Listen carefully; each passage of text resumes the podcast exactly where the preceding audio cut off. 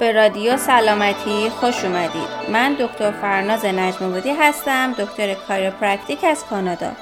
من عمیقا اعتقاد دارم که همه ما می‌تونیم سلامتیمون رو به دست بیاریم اگر سطح آگاهیمون رو درباره دردهای اسکلتی عضلانی بالا ببریم و همه ابزاری که لازم داریم رو داشته باشیم.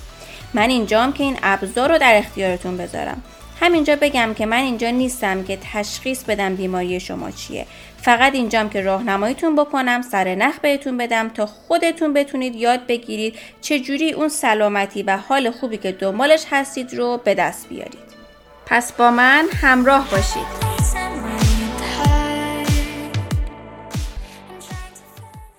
سلام سلام. به اپیزود سوم رادیو سلامتی خوش اومدید. امروز قراره در مورد باورهای درست و غلطی که در مورد کمردرد وجود داره با همدیگه حرف بزنیم. کمردرد یکی از پرچالش ترین بیماریات تو دنیاست. در واقع جزو بالاترین دلایل ناتوانی توی کل دنیاست. توی لیست دلایلی که افراد به دکتر و بیمارستان و اورژانس مراجعه می‌کنن رتبه دوم رو داره. سال 2016 آمریکا 314 بیلیون دلار صرف درمان کمردرد و گردندرد کرده. این از پولی که برای درمان بیماری های جدی مثل سرطان و دیابت روی هم استفاده شده بیشتره. پس قضیه جدیه و به شدت رایجه. توی این موضوع هیچ شکی نیست. ولی چرا انقدر رایجه؟ چرا درمان ها جواب نمیدند؟ این سوالیه که قرار امروز بهش جواب بدیم.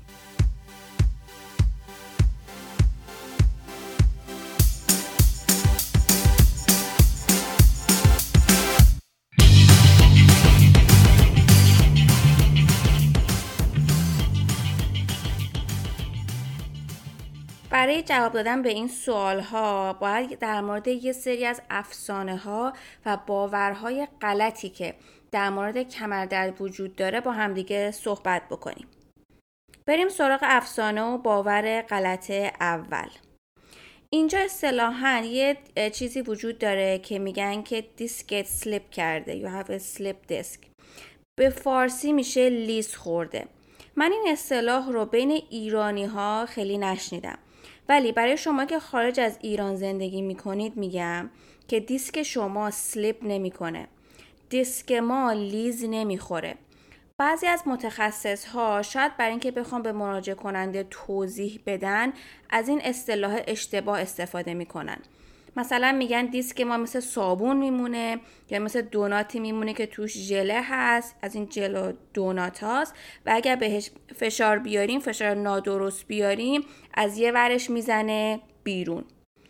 جوری که من توضیح میدم همیشه به مراجع کننده ها اینه که بین مهره های ستون فقرات ما دیسک هست. این دیسک ها شبیه لاستیک ماشینن.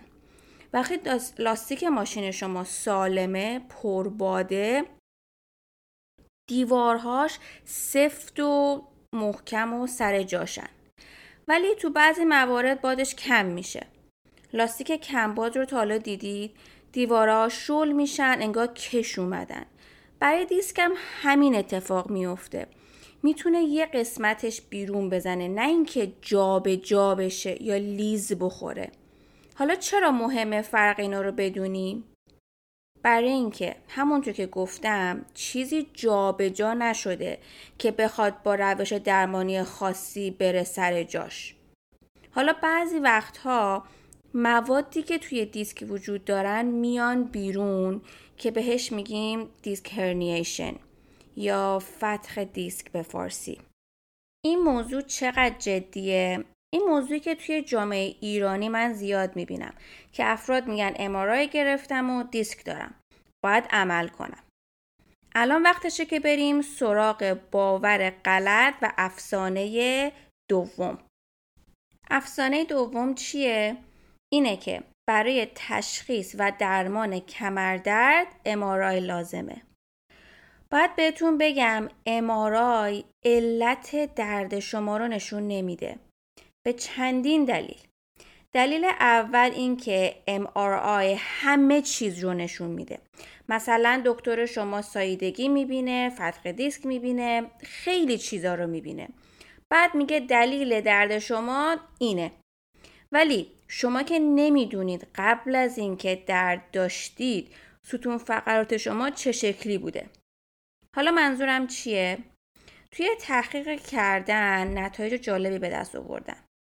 اومدن ساییدگی دیسک رو یا disc, disc degeneration disease رو چک کردن دیدن توی افراد 20 ساله 30 درصدشون افراد 30 ساله 52 درصد افراد 40 ساله 68 درصد 50 ساله 80 درصد 60 ساله 88 درصد سایدگی داشتن بدون اینکه درد و علائم داشته باشن یا اصلا بدونن.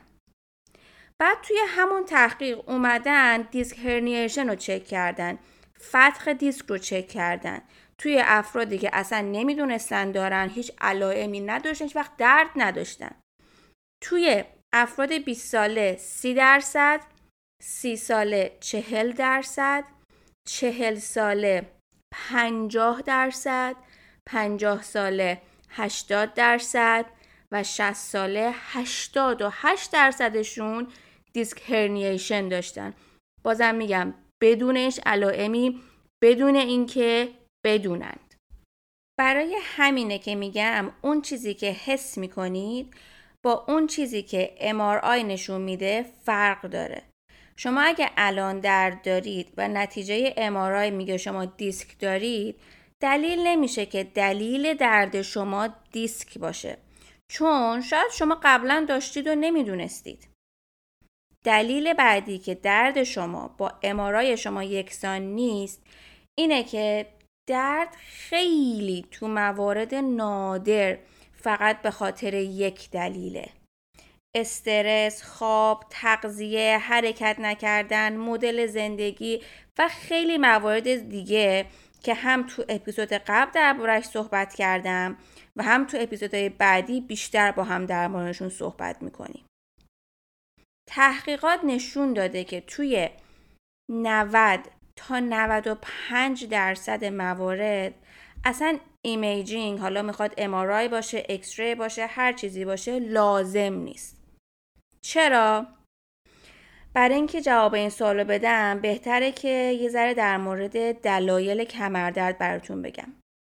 به طور کلی سه دلیل اصلی برای کمردرد وجود داره. دلیل اول که 90 تا 95 درصد افراد رو شامل میشه بهش میگن نان specific low back pain. یعنی چی؟ یعنی اینکه دلیل بیماری و آناتومی خاصی پثو آناتومیکال نداره. نمیشه گفتش که 100 درصد درد شما به خاطر اینکه فلان اتفاق برای ستون فقرات شما افتاده.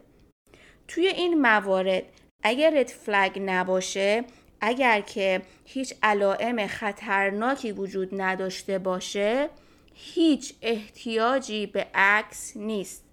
و این همونطور که گفتم بین 90 تا 95 درصد موارده دلیل دوم اینه که که بین 5 تا 10 درصد آدماست نورولوژیکال دفیسیت اتفاق میفته.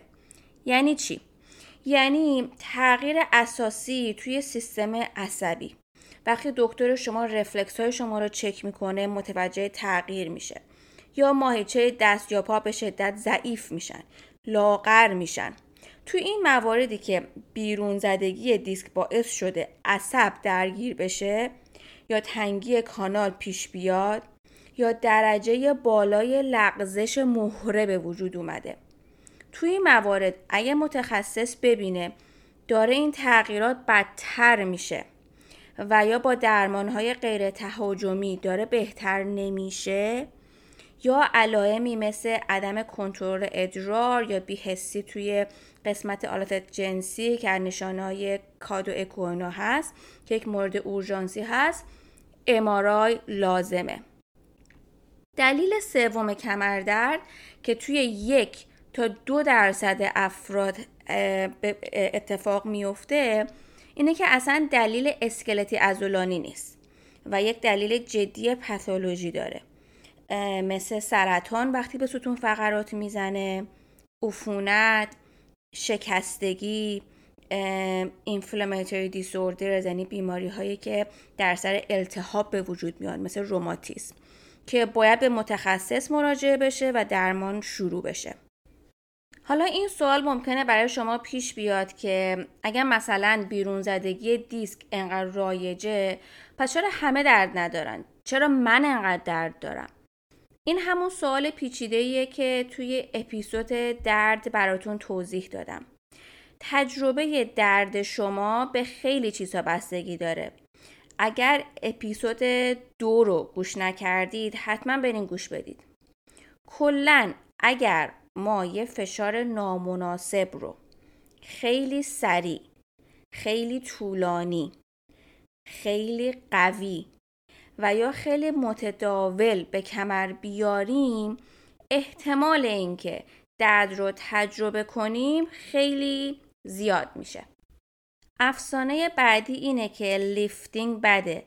بلند کردن جسم سنگین بده. حتما شما هم این تجربه رو داشتین که بهتون گفتم فلان چیز سنگینه بلند نکن. بده مثلا یه مردی بلند کنه یا آدم قوی تر یا جوونتر. خب ما اگه هیچ وقت تو عمرمون یه کیسه پنج کیلویی بلند نکرده باشیم معلومه که تا بخوایم بلند بکنیم کمر درد می‌گیریم و هی بدتر و بدتر میشه. کار درست اینه که بدنمون رو آماده بکنیم. به جای اینکه هی تواناییهاش رو کمتر و کمتر بکنیم این توانایی رو بالاتر ببریم. کمر ما ستون فقرات ما برخلاف تصوری که داریم خیلی محکمه. اصلا فرجایل و شکننده نیست. پس از حرکت کردن و لیفتینگ و بلند کردن نترسید. فقط درست و اصولی انجام بدید. یعنی چی؟ یعنی اون دلایل که گفتم باعث میشه احتمال صدمه و درد بالا بره برعکس اون رو انجام میدین چیا بودن؟ خیلی سریع، خیلی طولانی، خیلی قوی و خیلی متداول پس میشه آهسته، کوتاه، با وزن کم شروع می‌کنیم و کم کم شروع می‌کنیم افسانه بعدی اینه که فرم بدن ما در واقع پاسچر ما اینجوری که وای میسیم یا میشینیم باعث میشه که ما دچار کمردرد بشیم. برای این موضوع باید کامل راجع به پاسچر باتون صحبت بکنم. که اصلا پاسچر خوب چیه؟ بد چیه؟ اصلا وجود داره؟ چه جور پاسچری باعث کمردرد یا گردردن میشه؟ آیا واقعا ربطی داره بین فرم بدن ما و دردهایی که تجربه می‌کنیم؟ این موضوعی که با همدیگه توی اپیزود بعدی کامل صحبت می‌کنیم. چیزی که می‌خوام امروز از شنیدن این اپیزود یاد گرفته باشید اینه که ستون فقرات شما محکمه. طراحی شده برای اینکه به همه جهات حرکت بکنه. پس از حرکت کردن نترسید. خودتون رو محدود نکنید. هر روز توانایی هایتون رو کمتر نکنید. برای اینکه میترسید دچار درد بشید یا برای اینکه فکر می‌کنید هر چقدر سنتون بالاتر بره تواناییتون کمتر میشه. اصلا همچین چیزی وجود نداره. این مهمه که شما چجوری بدنتون رو آماده بکنید. و همیشه این ماینست رو داشته باشین این توی ذهنتون باشه که باید بدنتون رو بسازید. آماده کردن بدن ساختن بدن کار یه روز و دو روز نیست. کاری که ما هر روز باید با بدنمون انجام بدیم. از این اسم هایی که توی MRI می‌بینید نترسید. اینو به همکارامم میگم. اینکه ما چجوری توضیح بدیم. کلمه های مثل ساییدگی دیسک دیجنریشن دیزیز هرنییشن فتخ دیسک اینا اصلا لزومی نداره گفته بشه. به خاطر اینکه اصلا معلوم نیست که این باعث درد شده یا نه. و اصلا تأثیری توی درمان مراجع کننده نمی‌ذاره. فقط باعث میشه که ما رو بترسونه فکر کنیم که دیگه ناتوان شدیم و هیچ کار نمی‌تونیم بکنیم و خیلی خطر، خطرناکه و قضیه جدیه. در صورتی که همونجور که گفتم بین 90 تا 95 درصد افراد اصلا احتیاج نداره که هیچ عکسی بگیرن و خوب میشن بدون اینکه بخوان عمل بکنن یا کارهای تهاجمی بکنن. با روش های غیر تهاجمی با تغییر lifestyle با پیدا کردن دلیل درد. اینکه ما خوابمون چجوریه تغذیهمون چجوریه lifestyle مون چجوریه چقدر حرکت می‌کنیم چقدر بدن ما آماده است برای حرکت هایی که در طول روز انجام میدیم. با همه این چیزهایی که کوچیک کوچیک تاثیر گذار هستن ما می‌تونیم سلامتیمون رو به دست بیاریم. از اینکه به این اپیزود گوش کردید ممنونم. اگر براتون مفید بوده یادتون نره به اشتراک بذارید. subscribe کنید و review بذارید. برای اینکه همه اینا کمک می‌کنه تا این پادکست بیشتر شنیده بشه. تا اپیزود بعدی براتون باشه سلامتی مهمترین سرمایه ماست. پس باید براش تلاش کنید.